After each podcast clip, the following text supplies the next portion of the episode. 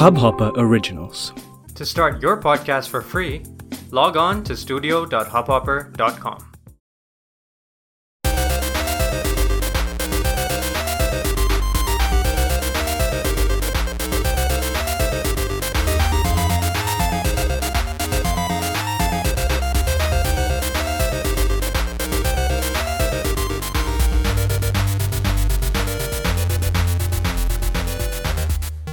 Hello दोस्तों welcome to the fourth episode of Desi gamer India का पहला gaming focused Hindi podcast मैं हमेशा ये बार बार याद दिलाता हूँ ताकि लोग समझे कि हाँ कोई बड़ा डील है। लेकिन ये इतनी बड़ी बात भी नहीं है क्योंकि आ, गेमिंग हमारी कंट्री में अभी भी बहुत ही आ, छोटे स्तर पे है छोटे स्टेज पे है। तो ऑब्वियसली ज़्यादा कंटेंट नहीं बनता आ, यहाँ पे specially for console games PC games high end gaming क्योंकि इंडिया में अभी भी सबसे ज़्यादा पॉपुलर है मोबाइल गेमिंग और ख़ास करके वो गेम्स जो बहुत हद तक गैम्बलिंग का रूप ले चुके हैं वो एमपीएल और आ, बाकी मुझे तो याद भी नहीं नाम क्या है और रिसेंटली विराट कोहली पे आई थिंक केस हुआ है टू क्योंकि वो इस टाइप का कोई ऐप प्रमोट कर रहे थे।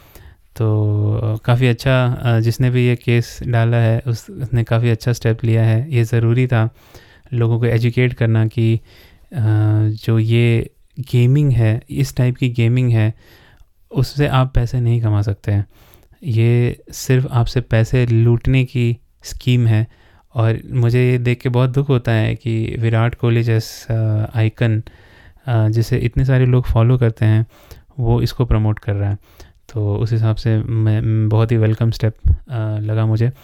तो ओके, फिर से वेलकम करता हूँ इस पॉडकास्ट में। मैं बता दूँ कि we are part of spawn point spawn point एक ऑनलाइन गेमिंग अपैरल स्टोर है जो कि गेमिंग टी शर्ट्स बेच रहे हैं अभी। हम आगे हमारे हमारे और भी प्लान्स हैं, नए प्रोडक्ट लाइंस इंट्रोड्यूस करेंगे। बट अभी हम प्रीमियम गेमिंग टी शर्ट्स बेच रहे हैं। और हमारा स्टोर ऑनलाइन स्टोर जो है वो स्पॉन पॉइंट डॉट इन पे है तो आप वहाँ जाके चेकआउट कर सकते हो। और अगर आपको डर लगता है नए स्टोर से कुछ सामान मंगाना तो आप अमेज़ोन से भी हमारे टी शर्ट्स ऑर्डर कर सकते हो।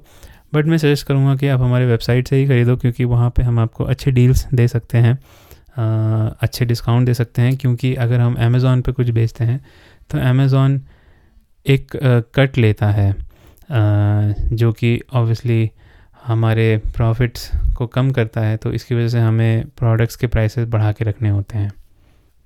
इसके अलावा हमारा यूट्यूब चैनल भी है, जिस पे हम बहुत ही regularly gaming related videos post करते हैं, चाहे वो गेम प्ले हो, चाहे वो न्यूज़ रिलेटेड वीडियोस हों, चाहे वो इस टाइप के जैसा कि हम पॉडकास्ट जो हमारा पॉडकास्ट का टॉपिक है उस पर हमने एक वीडियो भी बनाया है। तो अगर आपको विजुअली देखना है इस चीज़ को विजुअली देखना है कितना अच्छी कितनी अच्छी बात बोली मैंने। तो आ, तो आप हमारे यूट्यूब चैनल पे भी जा सकते हो। आई थिंक लिंक डिस्क्रिप्शन में रहेगा। अगर नहीं रहेगा तो मैं बता देता हूँ स्पॉन पॉइंट गेमिंग करके चैनल का नाम है। तो तो आज का टॉपिक शुरू करते हैं। आज का टॉपिक है top PlayStation four exclusives तो top PlayStation four exclusive क्या है? आ, तो ऐसे गेम्स जो या तो सोनी के फ़र्स्ट पार्टी डेवलपर्स चाहे वो नोटी डॉग गुरीला गेम्स या इंजॉमनिया गेम जो रिसेंटली जिसे सोनी ने अक्वायर किया है वो वो अगर गेम बनाते हैं तो उनको बोलते हैं फ़र्स्ट पार्टी स्टूडियोज़ तो उनके गेम ऑब्वियसली कॉन्सोल एक्सक्लूसिव होते हैं। अभी नया ट्रेंड शुरू हुआ है कि कुछ सोनी के गेम्स पीसी पे भी आ रहे हैं बट मुझे पता नहीं कि ये ट्रेंड कितना आ, आ, कितने दिन तक चलेगा। आ, वैसे तो लग रहा है कि सोनी इस चीज़ पे इस चीज़ के बारे में सोच रही है क्योंकि जो प्ले स्टेशन फाइव के गेम्स गेम के जो बॉक्सेस हमने देखे हैं उस पर लिखा हुआ नहीं आ रहा है। ओनली ऑन प्ले स्टेशन जो कि प्ले स्टेशन फोर के गेम बॉक्सेस पे लिखा हुआ आता था। तो हो सकता है सोनी सोच रही है कि ये एक अच्छा रेवेन्यू जनरेशन का सोर्स है। क्योंकि जैसा कि हमने देखा था कि जब होराइजन ज़ीरो डाउन और डेथ स्ट्रैंडिंग दोनों लिस्ट हुए स्टीम पे तो इंस्टेंटली वो टॉप सेलर्स लिस्ट में टॉप पे आ गए थे। तो लोग चाहते हैं जो कॉन्सोल एक्सक्लूसिव गेम्स है उनको पीसी पे खेलना तो इसमें कोई बुरी बात नहीं है। आई थिंक सोनी इस ये कर सकती है। सेम डे रिलीज़ तो नहीं I think but down the line six months later एक साल बाद अगर एक्सक्लूसिव uh, गेम वो रिलीज़ करती है पीसी पर तो मुझे कोई हर्ज नहीं दिखता है। क्योंकि uh, अच्छे गेम्स मैं मैं ये मानता हूँ कि अच्छे गेम्स सबको खेलने का हक होता है। तो जो प्रिडोमिनेटली uh, पीसी पे खेलते हैं अगर उनको प्ले स्टेशन के एक्सक्लूसिव गेम्स खेलने मिल जाते हैं तो मुझे लगता नहीं कि इसमें कोई दिक्कत है। हाँ मुझे पता है कि बहुत लोग फिर कंसोल ख़रीदना नहीं चाहेंगे। लेकिन मेरा ये मानना है कि जो सिर्फ़ पीसी पे ही खेलता है, वो ऐसे भी आपके कंसोल ख़रीदने नहीं वाला है। तो ये तो हम सोनी पे छोड़ते हैं कि वो क्या करने वाले हैं। प्ले स्टेशन फाइव में बट हम प्ले स्टेशन फोर की बात कर रहे हैं आज और हम बात कर रहे हैं वो गेम्स जो हमारे हिसाब से प्ले स्टेशन फोर के टॉप गेम्स में हैं। तो हम टॉप टेन गेम्स के बारे में बात करेंगे जो एक्सक्लूसिव हैं। और जैसा मैं बोल रहा था कि एक्सक्लूसिव का मतलब ये है कि जो सिर्फ़ या तो प्ले स्टेशन के फ़र्स्ट पार्टी डेवलपर्स ने बनाए हैं या ऐसे गेम्स जो आ, सिर्फ़ और सिर्फ़ प्ले स्टेशन फोर पर अवेलेबल हैं। ना वो पे अवेलेबल है ना किसी आ, किसी और कंसोल पे अवेलेबल हैं। तो इस क्राइटेरिया के हिसाब से बहुत सारे गेम्स छट जाते हैं, जैसे कि नियो नियो बहुत दिनों तक प्ले स्टेशन एक्सक्लूसिव गेम था, लेकिन बाद में वो पीसी पे भी रिलीज़ हुआ। और उसी तरह यकूज़ा उसी तरह यकूज़ा गेम्स भी था जो और मैंने अपना फ़ोन साइलेंट नहीं रखा है तो ये बज रहा है।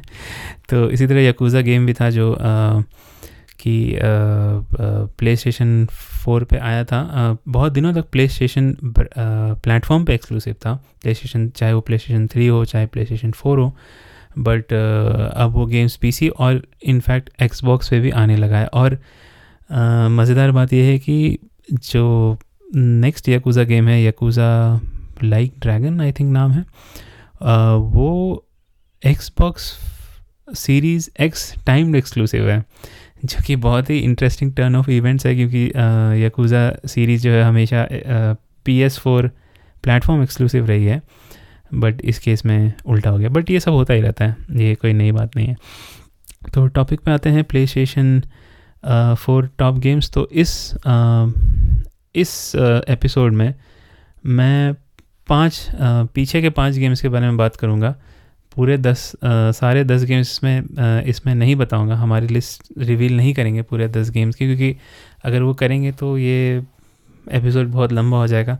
और मेरा टारगेट ये है कि मैं एपिसोड का लेंथ कुछ थर्टी टू फोर्टी फाइव के मैक्सिमम फोर्टी फाइव के मिनट्स के टाइम के अंदर ही रखूँ। तो अभी तक जितने भी एपिसोड्स हैं वो सारे forty to forty thirty to forty minutes के रेंज में तो uh, मेरा टारगेट यही है क्योंकि मुझे अभी पता नहीं है कि uh, जो मेरी ऑडियंस है जो सुन रहे हैं उनको कितना लंबा पसंद है। तो आप अगर सुन रहे हो और आपको लगता है कि आप लंबे पॉडकास्ट सुन सकते हो तो आप ज़रूर कमेंट करो uh, हमारे सोशल मीडिया प्लेटफॉर्म्स पे। हमारे सारे social media platforms spawn point gaming के नाम से हैं चाहे वो ट्विटर हो चाहे वो इंस्टाग्राम हो चाहे वो फेसबुक हो चाहे फेसबुक तो आजकल आई थिंक बहुत लोग यूज़ नहीं करते बट फिर भी। तो आ, आ, तो ओके स्टार्ट करते हैं। आ, तो जैसा मैंने बोला कि टॉप टेन गेम्स के बारे में बात करने वाले हैं और मैं स्टार्ट करूँगा पीछे से। यानी कि टेंथ पोजीशन पे जो गेम है हमारे लिस्ट में। और ये हमारा लिस्ट है ये ऑब्वियसली नहीं बताता है कि ये कोई डेफिनेटिव लिस्ट डेफिनेटिव लिस्ट नहीं है। आ, ये हम अपने एक्सपीरियंस या अपने आ, हमने जो गेम्स खेले हैं उसके हिसाब से आ, ये आ, हमने ये लिस्ट बनाई है। और हो सकता है अगर आपकी कोई आपकी लिस्ट है वो डिफरेंट हो तो अगर आपकी लिस्ट डिफरेंट हो तो आप ज़रूर बताओ हमको हमारे सोशल मीडिया प्लेटफॉर्म पे। बार बार मैं बोल रहा हूँ। तो आ, तो हाँ टेन नंबर पे जो गेम है हमारे लिस्ट में वो है मार्वल्स स्पाइडमैन तो मार्वल स्पाइडरमैन एक बहुत ही यूनिक गेम है क्योंकि जनरली स्पाइडरमैन इस गेम के आने से पहले स्पाइडरमैन के बिग बजट गेम्स नहीं थे रिसेंटली आई थिंक लास्ट जो बहुत अच्छा गेम आया था स्पाइडरमैन का वो था 2004 में स्पाइडरमैन 2 और उसके बाद से जो भी गेम्स आए हैं वो आ, इतने हाई बजट या उतने पॉलिश गेम्स नहीं हैं जबकि ठीक ठाक गेम्स है बहुत सारे गेम्स मैंने भी खेले हैं बट जो एक इतने बड़े सुपर हीरो को जस्ट को जस्टिस दे, ऐसा कोई गेम नहीं आया 2004 के बाद। तो इसीलिए मार्वल ने आई थिंक डिसाइड किया कि और ये मार्वल की नई स्ट्रैटेजी भी है कि वो जो है बहुत सारे डेवलपर्स के साथ टाई अप कर रहे हैं और हाई क्वालिटी कंसोल गेम्स निकाल रहे हैं, चाहे वो ये स्पाइडरमैन हो, अभी रिसेंटली एवेंजर्स गेम आने वाली है और इसके अलावा स्विच पे एक एक्सक्लूसिव गेम्स भी आई आई थी मार्वल अल्टीमेट अलायंस थ्री और इसको लेके हम बहुत ही दुखी थे क्योंकि मैं और मेरा जो फ्रेंड है वो ये जो मार्वल अल्टीमेट अलायंस टू था, वो ऑनलाइन हम खेलना, खेलते थे क्योंकि वो बहुत पुरानी गेम थी तो थोड़े उसमें आ, कुछ बग्स थे तो हम सोच रहे थे कि अगर मार्वल अल्टीमेट अलायंस थ्री आता है तो हम साथ में ज़रूर खेलेंगे। लेकिन आ, ये गेम जो है वो गेम जो है वो स्विच के लिए एक्सक्लूसिव आ गया तो हम हम हमारे प्लान्स पे पानी फिर गया। तो coming back to this game number ten पे जैसा मैंने बोला स्पाइडरमैन मार्वल स्पाइडरमैन ये 2018 में रिलीज़ हुआ था। इसके डेवलपर्स थे इंजामनिया गेम्स जिनको सोनी ने रिसेंटली परचेज़ किया परचेज़ तो नहीं बोल सकते कम्युनिटी थोड़ी है टेक ओवर किया है। बेसिकली इनको ये एक इंडिपेंडेंट स्टूडियो हुआ करते थे बट इनको सोनी ने अपने फ़र्स्ट पार्टी डेवलपर्स के अम्ब्रेला के अंदर ले आ, ले आए हैं।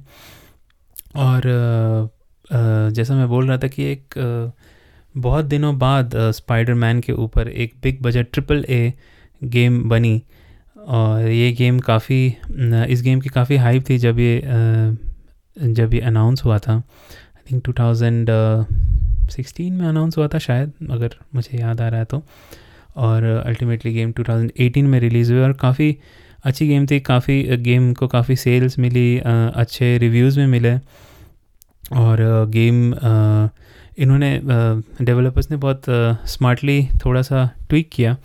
जनरली जब भी कोई जब भी कोई रिबूट होता है स्पाइडरमैन का तो हमने देखा है कि स्पाइडरमैन की स्टोरी फिर से हमें देखनी पड़ती है। उनके अंकल मर जाते हैं और स्पाइडरमैन को पावर्स आते हैं, फिर वो फिर वो धीरे धीरे अपने पावर्स को यूज़ करता है। तो तो डेवलपर्स ने सोचा कि हमने ये स्टोरी तो पचास बार देख चुक देखी हुई है मूवीज़ में गेम्स में कॉमिक्स में।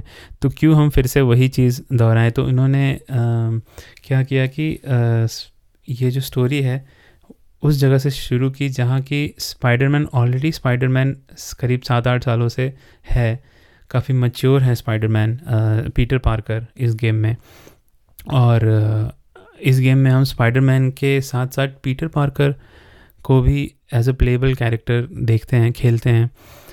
जो कि काफ़ी डिफरेंट अप्रोच है। बाकी गेम्स में जनरली हम सिर्फ़ स्पाइडरमैन के जैसे खेलते हैं बट इसमें हम पीटर पार्कर के भी प्लेबल पार्ट्स हैं जहाँ पे आ, कुछ यूनिक गेम्स है यूनिक गेम प्ले मैकेनिक्स है। अगर आप पीटर पार्कर खेल लो स्टेल्थ है या फिर आ, आ, क्योंकि पीटर पार्कर पार्कर एक साइंटिस्ट है तो कुछ उस टाइप के मिनी गेम्स भी हैं। तो तो काफ़ी अच्छा डिसीज़न रहा मेरे हिसाब से और यही ये सब चीज़ें इस गेम को ग्रेट बनाता है क्योंकि गेम की स्टोरी बहुत अच्छी है। पीटर पार्कर कि जो रियल लाइफ स्ट्रगल है, वो हमें देखने को मिलती है। और स्पाइडरमैन की यही खासियत भी है कि स्पाइडरमैन दूसरे हीरो के हीरोज़ के मुकाबले, क्योंकि दूसरे हीरोज़ अगर आप बैटमैन ले लो या सुपरमैन ले लो तो ये सब एज अ, ये सब बहुत ही एक्सेप्शनल लोग हैं। बैटमैन जो है बहुत बैटमैन के पास कोई सुपर नेचुरल पावर नहीं है बट वो बहुत अमीर है। सुपर सुपरमैन जो है वो अलग ही दुनिया का है। बट स्पाइडरमैन जो है वो एक नॉर्मल हम जैसे हम जैसे लोगों जैसा ही एक बंदा है, जिसको भी कुछ सुपर पावर्स मिल जाती हैं। तो इसीलिए उसका जो कैरेक्टर है बहुत ही रिलेटेबल है और इस गेम ने उस चीज़ को अच्छी तरह से यूज़ किया है, क्योंकि इसमें हमें स्पाइडरमैन और स्पाइडरमैन और पीटर पार्कर के जैसा खेलने को मिलता है। और ये तो रही स्टोरी बट गेम प्ले भी काफ़ी अच्छा है। स्विंगिंग मैकेनिक्स बहुत ही अच्छे हैं। बहुत आई थिंक उन्होंने टाइम लिया है स्विंगिंग स्विंगिंग मैकेनिक्स को कन्फिगर करने में और जब आप खेलते हो तो बहुत ज़्यादा डिफ़िकल्ट नहीं है स्विंग करना इस गेम में। और एक रिदम जैसा जनरेट होता है जब आप स्विंग करते हो। तो अ, इस गेम में आप अगर 30-40 घंटे भी खेल रहे हो तो आप कभी बोर नहीं होते स्विंग करने से। मैंने तो इस गेम को बहुत देर तक खेला और अ, बाकी सब अ, अ, मैंने कभी फास्ट ट्रैवल यूज़ ही नहीं किया इस गेम में क्योंकि मुझे स्विंग करना इतना अच्छा पसंद इतना पसंद था कि मैं वही यूज़ करता था हमेशा। तो वो चीज़ बहुत इंपॉर्टेंट होती है किसी भी स्पाइडरमैन गेम के लिए और उस उस चीज़ को पूरी तरह से नील किया है डेवलपर्स इन इंजॉमनिया गेम्स ने। तो इस हिसाब से बहुत ही बहुत ही अच्छा बहुत ही हाईली पॉलिश बहुत ही स्टोरी वाइज बहुत ही अच्छा ग्राफिक्स बहुत अच्छा है गेम का। न्यूयॉर्क सिटी को काफ़ी अच्छे से दिखाया है। अ, तो उस हिसाब से ये गेम जो है डिज़र्व करती है top ten PlayStation four exclusives में आना। अब आते हैं हम कि क्यों ये गेम और ज़्यादा और इस गेम की रैंकिंग और ज़्यादा अच्छी क्यों नहीं है? क्योंकि बहुत सारे आप लोग बोल रहे होंगे स्पाइडरमैन टेंथ पे कैसे स्पाइडरमैन तो इतनी बड़ी गेम है, इतनी इंपॉर्टेंट गेम है प्ले स्टेशन फोर की इतनी पॉपुलर गेम है तो इसका तो रैंकिंग ज़्यादा अच्छा होना चाहिए। तो ऐसा क्यों है? तुम क्यों बोल रहे हो कि इस टेंथ पे नंबर पे होगी? बट आपको ये रियलाइज़ करना पड़ेगा कि इस प्ले स्टेशन फोर पर बहुत सारे अच्छे अच्छे गेम्स हैं और आगे आप देखोगे कि इतने सारे गेम्स हैं तो इसमें एडजस्ट करना किसी गेम को उसके मेरिट और डिमेरिट पे डिपेंड करता है। तो इस गेम का जैसा मैंने अभी तक सिर्फ़ बढ़ाई ही की कि बहुत अच्छा गेम था स्टोरी बहुत अच्छी है मैकेनिक्स बहुत अच्छे हैं गेम प्ले अच्छा है कॉम्बैट बहुत अच्छा है ग्राफिक्स बहुत अच्छी है। लेकिन जो इस गेम में लैकिंग है, वो है इसका ओपन वर्ल्ड ओपन वर्ल्ड हाँ। तो ओपन वर्ल्ड में क्या लैकिंग है कि जनरली जो एक अच्छी ओपन वर्ल्ड गेम होती है, उसमें ओपन वर्ल्ड थोड़ा अलाइव होता है। इसमें वो नहीं है। और इसमें जो साइड मिशंस और जो साइड क्वेस्ट है वो बहुत ही अनइंटरेस्टिंग है। उतने गेम जो मेन स्टोरी है बहुत इंटरेस्टिंग है लेकिन जो साइड मिशंस हैं बहुत ही रेपिटेटिव है। एक ही चीज़ आप बार बार करते हो आ, हर आ, इसमें डिस्ट्रिक्ट डिवाइड किए हुए हैं और हर डिस्ट्रिक्ट में एक ही टाइप की चीज़ें बार बार आपको करनी होती हैं। प्लस वो पुराने यूबीसॉफ्ट के गेम्स के जो ओपन वर्ल्ड टावर्स होते हैं वो भी इसमें हैं। तो उस हिसाब से मुझे थोड़ा सा लगा कि थोड़ा आर्केइक है थोड़ा पुराने स्टाइल का है जो कि इम्प्रूव हो सकता है। तो इसकी वजह से मैंने आ, मुझे लगा मैंने इसके कुछ पॉइंट्स कट किए और इसकी वजह से ये आ जाती है नंबर टेन पे। नंबर टेन अगर आप देखोगे जो भी लिस्ट है गेम का नंबर टेन इतना बुरा भी नहीं है। तो ये हो गया नंबर टेन आते हैं अब नंबर नाइन पे। तो नंबर नाइन पे जो गेम है वो है गोस्ट ऑफ़ सुशीमा तो गोस्ट ऑफ़ सुशीमा जस्ट कुछ हफ्तों पहले ही रिलीज़ हुई है और ये गेम जो है प्ले स्टेशन फोर जनरेशन की लास्ट एक्सक्लूसिव गेम है। ये गेम अभी हम खेली इनफैक्ट लगभग ख़त्म कर चुके हैं। बट इस गेम को हमने नंबर नाइन पे रखा है क्योंकि और ये मैंने स्पाइडरमैन से ज़्यादा थोड़ा ऊपर रखा है। क्योंकि मुझे लगता है कि आ, आ, हम बाकी बातें और करेंगे बट अगर हम ओपन वर्ल्ड को कंपेयर करें तो गोस्ट ऑफ़ सुशीमा का ओपन वर्ल्ड स्पाइडरमैन से बहुत अच्छा है। और ओपन वर्ल्ड के जो वो घिसे पिटे चीज़ें होती हैं उसमें जो डेवलपर हैं सकर पंच उन्होंने थोड़ा ट्विस्ट करने की कोशिश की है मार्कर्स नहीं रखे हैं जैसे कि और जो वर्ल्ड भी है वो काफ़ी अलाइव लगता है। उसमें भी कुछ प्रॉब्लम्स हैं जो हम आगे बात करेंगे। तो हम बात करते हैं अभी गोसो सुशीमा की। तो गोसो सुशीमा जस्ट जैसे मैंने बोला, कुछ ही दिन पहले रिलीज़ हुआ है और ये सकर पंच की ये एक नई गेम है। ये कोई इस्टेब्लिश सीरीज़ नहीं है तो ये एक नई आईपी है। और सकर पंच गेम इसके पहले कई सालों से इन इन फ़ेमस गेम्स बना रहे थे। पी एस थ्री पर भी उन्होंने बनाई थी। P S four launch title थी इन फ़ेमस सेकेंड सन तो ये इनके लिए काफ़ी बड़ा डिपार्चर है क्योंकि आज अभी तक जो जिस तरह की गेम्स वो बना रहे थे उससे ये काफ़ी डिफरेंट है। अगर आप गेम दोनों गेम खेलोगे तो कुछ सिमिलैरिटीज़ हैं जैसे कि प्लेटफॉर्मिंग बहुत ही सिमिलर है दोनों गेम का। आ, कुछ मेले कॉम्बैट का थोड़ा सा डीएनए है सेकेंड सन से बट बट यहाँ कॉम्बैट बहुत ही डीप है। और जो सेटिंग है वो कम्प्लीटली डिफरेंट है। इन फ़ेमस सेकेंड सन जो है वो यूएस में सेट है और ये जापान में सेट है। और जैसा मैंने बोला ओपन वर्ल्ड बहुत ब्यूटीफुल है इस गेम का। आ, इस गेम में इन्होंने ओपन वर्ल्ड को जो है अलग अलग एरियाज़ में डिवाइड किया है और हर एरिया की अलग कैरेक्टरिस्टिक है। जैसे कहीं पे कहीं पे स्नो है तो कहीं पे ग्रास लैंड्स है तो आ, मैं ज़्यादा रिवील नहीं करना चाहता। अगर आप लोगों ने गेम नहीं खेला है, हो सकता है नई गेम है तो बहुत लोगों ने नहीं खेला होगा। और अगर आप देखना चाहते हो तो हमारे चैनल पे यूट्यूब चैनल पे इस गेम का वॉक थ्रू है पूरा वॉक थ्रू नहीं है, हम डालेंगे धीरे धीरे बट शुरू के पाँच छः घंटों का वॉक थ्रू है तो आप देख सकते हो और आप डिसाइड कर सकते हो कि अगर आप ये गेम खेलना चाहते हो या नहीं। तो तो इस हिसाब से ये गेम बहुत ही अच्छा है। इसका जो फाइटिंग बैटल सिस्टम है बहुत अच्छा है। प्लस मुझे जो सबसे इंटरेस्टिंग लगा या सबसे मुझे आश्चर्य लगा कि इसमें जो अपग्रेड सिस्टम है वो काफ़ी डीप है। और मैंने एक्सपेक्ट नहीं किया था कि इतना डीप होगा। जनरली ये ऐसा डेप्थ जो है हम रोल प्लेइंग गेम्स में देखते हैं। ये एक ट्रेडिशनल रोल प्लेइंग गेम नहीं है। ये सिंपल एक्शन एडवेंचर गेम है। Uh, लेकिन फिर भी इसमें जो अपग्रेड सिस्टम वो काफ़ी काफ़ी डीप है। बहुत सारी चीज़ों का अपग्रेड है, बहुत सारे अनलॉक्स हैं। और मुझे ये सब अनलॉक्स और अपग्रेड करने में बहुत मज़ा आया। जनरली कभी कभी ये एक बहुत टायरिंग हो जाता है, इतना सारा अनलॉक्स और ये सब करना। बट इसमें मुझे काफ़ी मज़ा आया। और जैसा मैंने बोला कि बैटल सिस्टम भी काफ़ी डीप है। तो उस हिसाब से गेम बहुत ही अच्छा और मुझ अगेन मुझे नहीं एक्सपेक्टेशन था कि गेम इतना अच्छा होगा। और जैसा मैं मैं बोल ही रहा हूँ कि मैंने इसको स्पाइडरमैन से भी ऊपर रैंक किया है तो उस हिसाब से काफ़ी अच्छा है। बट अभी आप लोगों में से बहुत लोग बोलेंगे अरे गोस्ट ऑफ़ सुशीमा तो प्ले स्टेशन फोर की सबसे अच्छी गेम है। आ, सब लोग बोल रहे हैं कि ये बेस्ट गेम है। द लास्ट ऑफ़ अस से भी अच्छा है। Okay the last of us का नाम नहीं लेना चाहिए था मुझे। बट मैं मैं यही बोलना चाहता हूँ कि जब भी कोई नई गेम रिलीज़ होती है तो ये नेचुरली सबको लगता है और अगर गेम अच्छी होती है जो कि गोस्ट ऑफ़ सुशीमा है तो नेचुरली सबको लगता है कि ये गेम बहुत अच्छी है। क्योंकि लोग पुराने गेम्स भूल जाते हैं कि और भी गेम्स थी जो हमने खेली हैं जो कि जो कि और भी अच्छी गेम्स हैं। और लोग आ, एक नए गेम की शॉर्ट कमिंग्स उस समय रियलाइज़ नहीं करते बाद में रियलाइज़ करते हैं। तो मुझे आ, मैंने मैं भी अभी खेल ही रहा हूँ पूरा कंप्लीट नहीं किया लेकिन मैं देख सकता हूँ क्या शॉर्ट कमिंग्स हैं इस गेम में जो कि इसको आ, मेरे हिसाब से या हमारे हिसाब से आ, और हाई रैंकिंग और हाइयर रैंकिंग पे ले जा नहीं ले जाने दे रहे हैं मुझे। और वो शॉर्ट कमिंग्स सेम सिमिलर है स्पाइडर मैन जैसा ही है। मैंने बोला शुरू में कि ओपन वर्ल्ड स्पाइडर मैन से बेटर है।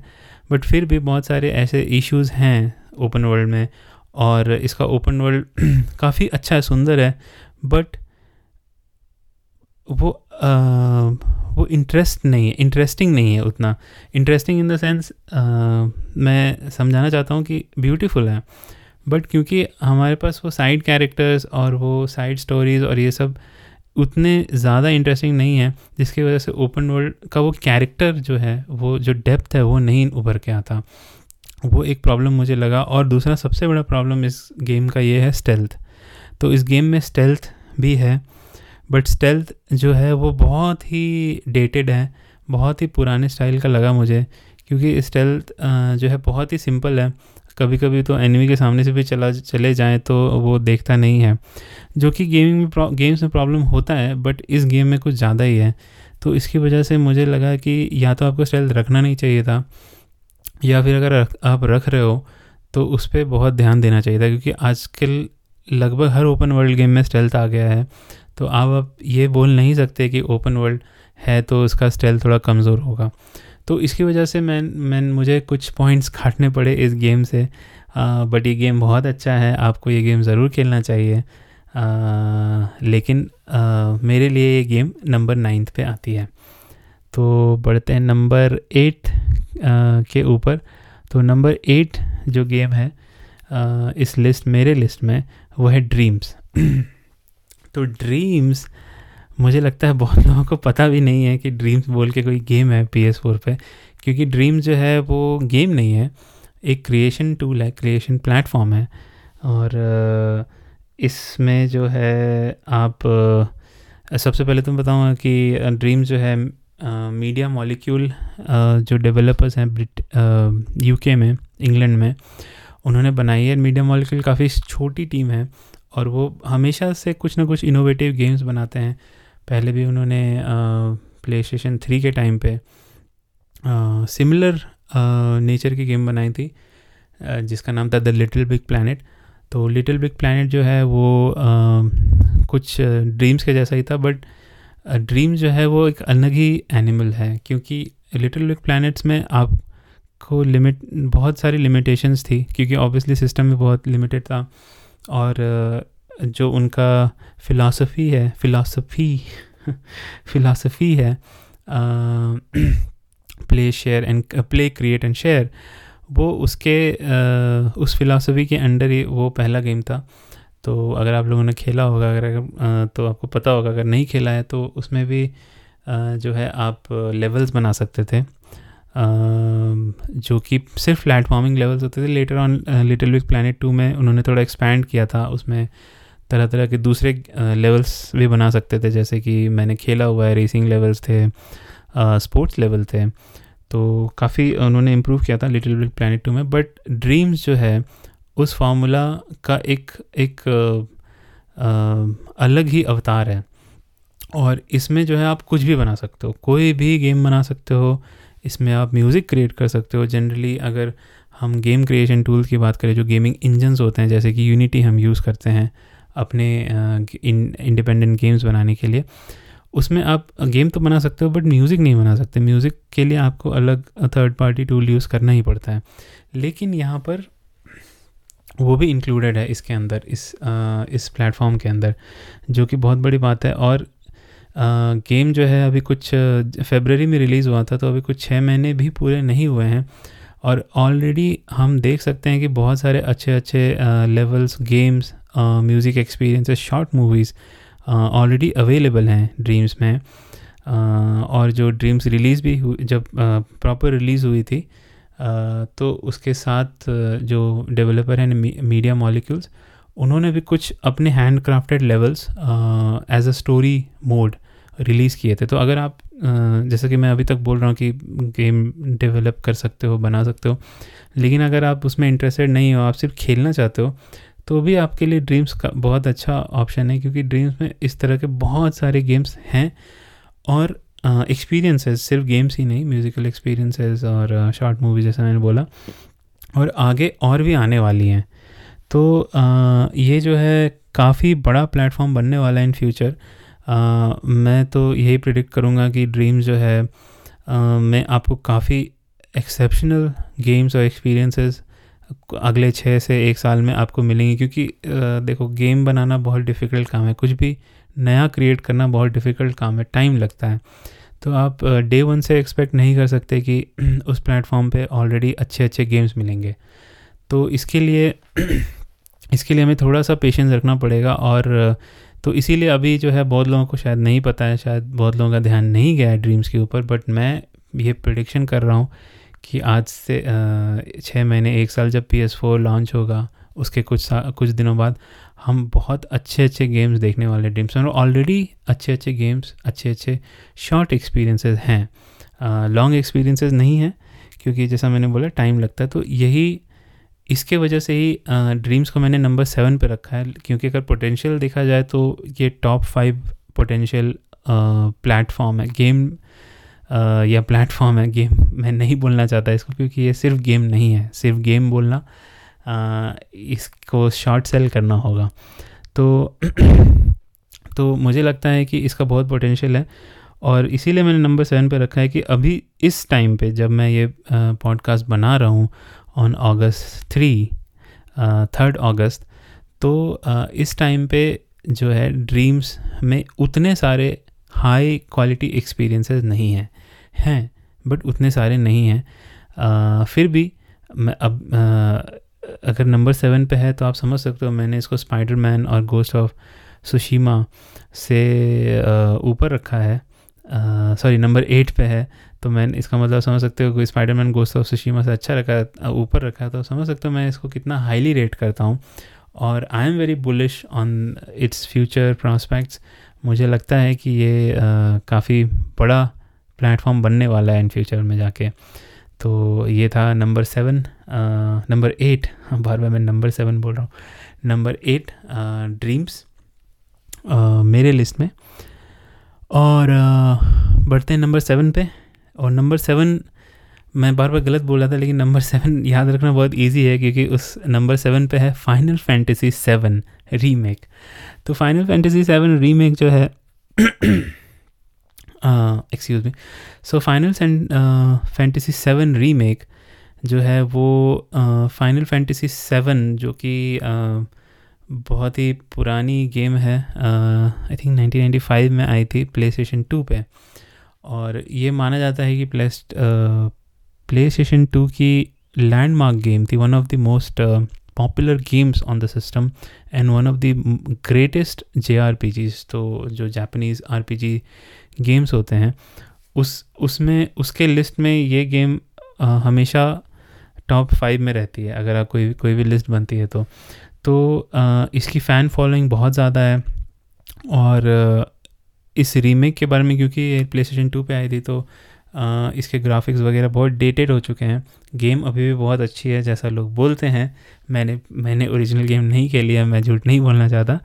लेकिन आ, आ, सभी लोग ये बोलते हैं जिन्होंने ये गेम खेली है कि ये गेम काफ़ी अच्छी थी। तो इसीलिए बहुत दिनों से स्क्वायर इनिक्स जो कि पब्लिशर हैं इस गेम सीरीज़ के उससे लोग उनसे लोग डिमांड कर रहे थे कि इस गेम का रीमेक बनाया जाए। और फाइनली 2015 में स्क्वायर इनिक्स ने ये रिवील किया कि रीमेक आ रही है। आ, और उस समय शायद लोगों को पता नहीं था कि कितना टाइम लगेगा कितना वेट होगा क्योंकि ये गेम इसी साल रिलीज़ हुई है अल्टीमेटली पाँच साल के बाद। लेकिन जिस समय ये गेम अनाउंस हुई थी, उस टाइम तो लोग बस पागल हो रहे थे। आप जो है गूगल यूट्यूब में जाके सर्च कर सकते हो। Final fantasy seven remake reactions एक से एक रिएक्शंस मिलेंगे आपको। लोग मतलब पागल हो रहे थे। तो काफ़ी काफ़ी इंतज़ार था लोगों को इसका। तो इसकी वजह से बहुत सारे लोग ऐसे सोच रहे थे कि शायद ये इतने हाई एक्सपेक्टेशंस को पूरा नहीं कर पाएगी। और जब इत लोग ये सोच रहे थे उसी समय स्क्वायर इनिक्स ने ये बोला कि हमने बैटल सिस्टम चेंज कर दिया है। तो लोग और पागल हो गए कि ये तो भाई ये तो अब कुछ नहीं हो सकता इस गेम का। इन, इन्होंने गेम ही चेंज कर दिया। और वो बोल रहे हैं कि गेम्स अब पार्ट पार्ट में बनाएँगे। तो जैसा कि ये जो है final fantasy remake part one है। इस तरह के आई थिंक दो और पार्ट आएँगे शायद I might be wrong but Square Enix ने बोला कि हम इस गेम का डेवलपमेंट पार्ट पार्ट करेंगे। जो कि बात जो कि अगर अब देखा जाए तो बहुत ही अच्छा डिसीज़न था। आ, क्यों था वो मैं बताऊँगा। लेकिन मैं बस वही बोल रहा था कि एक्सपेक्टेशन बहुत हाई थी और जब 2020 यानी इस साल जब ये गेम आई तो फिर से लोग पागल हो गए क्योंकि गेम बहुत ही अच्छी थी। आ, बहुत अच्छा रिस्पांस मिला बहुत फैंस एंड क्रिटिक्स से। जो भी चेंजेस उन्होंने किए बैटल सिस्टम में वो लोगों ने एक्सेप्ट किया कि ज़रूरी थे क्योंकि जो उनका पुराना बैटल सिस्टम था जो रिटर्न बेस था वो आ, वो आज के ज़माने में इस सेटिंग में अगर आप गेम देखोगे तो शायद वर्क नहीं करता। आई थिंक पुराना बैटल सिस्टम भी इंटैक्ट है जो कि exact one to one match नहीं है पुराने पुराने गेम से। बट क्लासिक बैटल मोड भी है अवेलेबल तो आप चाहो तो उसमें भी खेल सकते हो। लेकिन मुझे तो आ, अच्छा लगा जो नया बैटल सिस्टम था क्योंकि वो लग रहा था कि अभी के ज़माने के गेम के लिए वो अच्छा है। और ये जो नया बैटल सिस्टम है वो कुछ डिफरेंट नहीं है। अगर आपने किंगडम आर्ट्स खेला हुआ है तो उसके जैसा ही है। तो रियल टाइम बैटल्स हैं। तो आ, तो उस हिसाब से जब गेम रिलीज़ हुए तो जो भी डर डर था लोगों के अंदर कि ये शायद गेम को उन्होंने रुइन कर दिया है वो चला गया। और काफ़ी अच्छा रिसेप्शन मिला गेम को गेम के विजुअल्स काफ़ी अच्छे थे जो कि हमने ऑलरेडी ट्रेलर में देखे थे बट उसको उन्होंने मेंटेन किया स्क्वायर इनिक्स ने। आ, और ये फ़र्स्ट पार्ट है तो आई थिंक ये जो ओरिजिनल गेम का ओपनिंग आर्स है उस उसका उस पार्ट को कवर किया है इस पार्ट में। ओपन वर्ल्ड नहीं है इसमें जो कि इस गेम का आई थिंक थोड़ा जो भी मैंने पॉइंट्स काटे हैं इसको नंबर सेवन पे रखा है। वो इसलिए क्योंकि आ, ये बहुत ही लिनियर है और इसमें इस गेम की कोई गलती नहीं है क्योंकि ये गेम जिस ओरिजिनल गेम के जिस पार्ट को कवर कर रहा है वो भी लिनियर था। आ, तो उस हिसाब से देखा जाए तो आ, इसमें कुछ किया नहीं जा सकता था। बट यही प्रॉब्लम है इस गेम का कि क्योंकि लिनियर है और प्लस उन्होंने कुछ नई चीज़ें ऐड की हैं तो उसकी वजह से जो है गेम की पेसिंग पे थोड़ा इफ़ेक्ट आया है। गेम आ, गेम कहीं कहीं पे थोड़ा स्लो लगता है। बट ये यही एक मेजर प्रॉब्लम है इस गेम का। नहीं तो बाकी गेम को बहुत अच्छे से रिक्रिएट किया ओरिजिनल गेम को बहुत अच्छे से रिक्रिएट किया है। म्यूज़िक रिक्रिएट किया गया है। विजुअल्स जो है पूरी तरह से चेंज हो गया है। थ्री इन्वायरमेंट्स बहुत ही बहुत ही सुंदर है। और मैं तो बहुत एक्साइटेड हूँ कि जब ये नेक्स्ट पार्ट आएगा, पता नहीं कितने सालों में आएगा तो जो प्ले स्टेशन फाइव पर आएगा तो नए हार्डवेयर का जो बेनिफिट होगा, उससे और क्या क्या कर सकते हैं? क्योंकि इस गेम में थोड़ा परफॉर्मेंस रिलेटेड डिज़ाइन इश्यूज़ हैं। परफॉर्मेंस ऐसे ठीक है गेम का फ्रेम रेट वगैरह सब सॉलिड है। लेकिन आप जब गेम खेलोगे तो आपको लगेगा कि थोड़ा रिस्ट्रिक्टिव है कहीं कहीं पे। आपको डिलिबरेटली स्लो कर दिया जाता है ताकि गेम बैकग्राउंड में लोड हो। तो उस हिसाब से आ, उस हिसाब से आई थिंक सही है। अब आ, लास्ट आ, बात आता है कि क्यों स्क्वायर इनिक्स ने इसको आ, इसका डेवलपमेंट पार्टमेंट में किया। वो इसी वजह से क्योंकि जैसा मैं बोल रहा था कि थोड़े परफॉर्मेंस इशू है क्योंकि जो विजुअल क्वालिटी है उसको मेंटेन करते हुए आई थिंक ओपन वर्ल्ड रखना गेम को बहुत ही डिफ़िकल्ट जॉब होने वाला है स्क्वायर इनिक्स के लिए। तो इसके लिए आई थिंक उन्होंने ये डिसाइड किया कि चलो पहले हम बनाते हैं। फ़र्स्ट फ़र्स्ट पार्ट बनाते हैं जो कि ओपन वर्ल्ड नहीं है। और देखते हैं हम उसे सीखते हैं क्या क्या प्रॉब्लम आता है। ये गेम अनरियल इंजन फोर में बना है जो कि एक uh, बहुत ही पॉपुलर गेम इंजन है। Most of the games are made in Unreal engine four तो इससे जो उनको सीख मिलेगी और जब वो गेम नए प्ले स्टेशन फाइव पर बनाएँगे which has lot more processing power तो आई थिंक जब हम वो ओपन वर्ल्ड पार्ट में जाएँगे नेक्स्ट पार्ट में तो वो और भी अच्छा होगा और जो भी लिमिटेशंस हैं इस गेम के, वो सारे हम क्रॉस कर जाएँगे। तो इस हिसाब से आई थिंक एक स्मार्ट डिसीज़न था at the end of the at the end of the day कि गे, इस गेम की डेवलपमेंट को पार्ट पार्ट में करना। तो आ, तो ये गेम थी हमारी number seven Final Fantasy seven remake part one और आ, आते हैं अब हम सिक्स नंबर के गेम पे जो कि आज के इस एपिसोड के लिए लास्ट गेम है इस लिस्ट में क्योंकि आगे जो टॉप फाइव है वो हम नेक्स्ट एपिसोड में रिवील करेंगे। तो नंबर सिक्स पे है आप लोग आप लोग गेस कर सकते हो कौन सी गेम है? वन टू थ्री तो नेक्स्ट गेम है Horizon Zero Dawn Horizon Zero Dawn Ghost Tsushima की तरह ही एक न्यू आईपी है नई गेम सीरीज़ है. ये कोई इस्टेब्लिश गेम सीरीज़ नहीं है. और uh, इसके developers Guerrilla Games Sucker Punch के जैसे ही आज तक सिर्फ़ एक ही टाइप की गेम और सकर पंच ने और भी गेम्स बनाई हैं लेकिन पी एस थ्री जनरेशन में उन्होंने एक ही टाइप की गेम बनाई थी और same goes with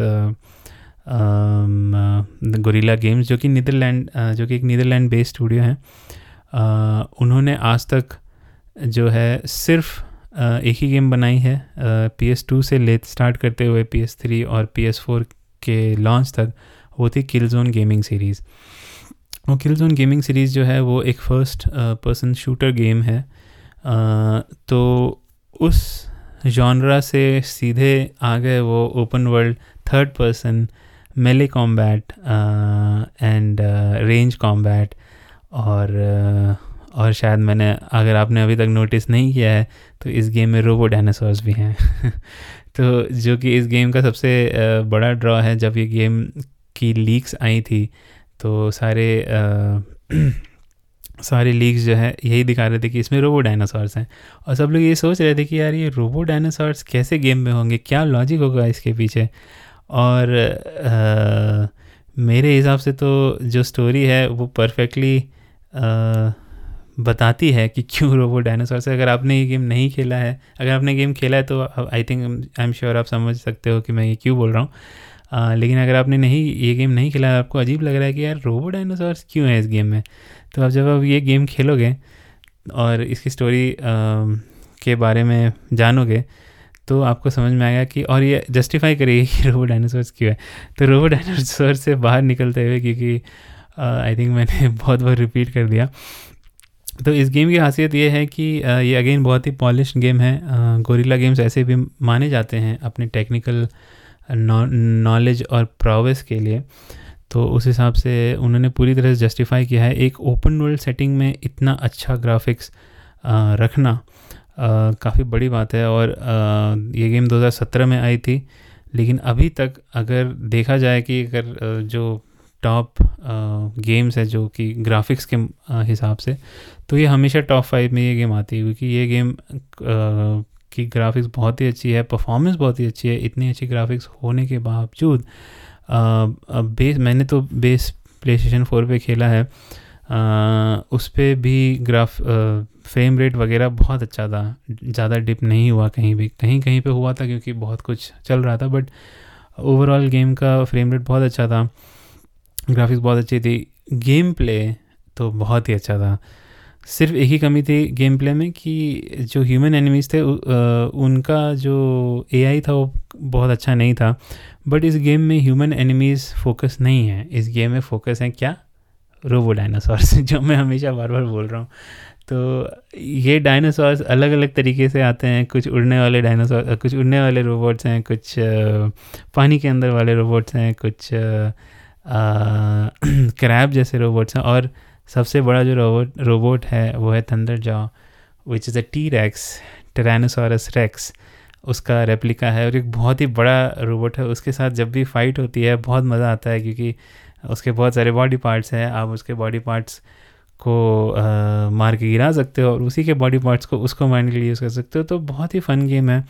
आ, आपके पास दो एलॉय है जो मेन कैरेक्टर है उसके पास इतने सारे इक्विपमेंट्स इतनी सारी एबिलिटीज़ होती हैं कि आप जब फुल्ली फुल्ली इक्विप्ड हो जाते हो फुल्ली लेवल अप हो जाते हो तो आप एक किलिंग मशीन बन जाते हो और आपके सामने कोई भी डायनासोर आए कोई भी ये आए आपको डर नहीं लगता। आ, लेकिन आ, सच में ये गेम तो मुझे बहुत ही पसंद है। मेरा पर्सनल फेवरेट गेम है इस जनरेशन का। One of the personal favourites क्योंकि ये कुछ गेम में से ही है जिसको मैंने प्लैटिनम किया। मैं जनरली गेम प्लैटिनम नहीं करता। मेरे पास इतना टाइम नहीं है कि मैं गेम को प्लैटिनम करूँ। बट ये एक ऐसा गेम है जिसको मैंने प्लैटिनम किया। और साथ ही साथ म्यूज़िक बहुत अच्छा है गेम का इस गेम का बाद में एक्सपेंशन आया था और भी ये गेम पीसी पे भी आने वाला है तो अगर कोई लिसनर है जो जिसके पास प्ले स्टेशन फोर नहीं है मुझे नहीं पता वो क्यों इतने देर तक लिसन कर रहा है तो आ, वो पीसी पे भी खरीद सकता है गेम को। आ, तो ये था मेरा नंबर सिक्स का गेम आ, तो नंबर ये सिक्स पे क्यों है? नंबर फोर या नंबर थ्री या नंबर टू पे क्यों नहीं है? तो once again same problem open world fatigue मुझे लगता है कि अगर ओपन वर्ल्ड आप बना रहे हो तो आपको कुछ ना कुछ एक्सेप्शनल करना पड़ेगा टू एलिवेट द गेम जो कि सैडली इस गेम में नहीं हो पाया। और वो अंडरस्टैंडेबल है कि ये पहला गेम है। It takes lot of time to get used to open world game design पहला गेम नॉट गोरिल्ला गेम्स ने बनाया और वो भी ओपन वर्ल्ड तो उस हिसाब से उन्होंने बहुत कुछ ऐसी चीज़ें हैं जो सही करी हैं।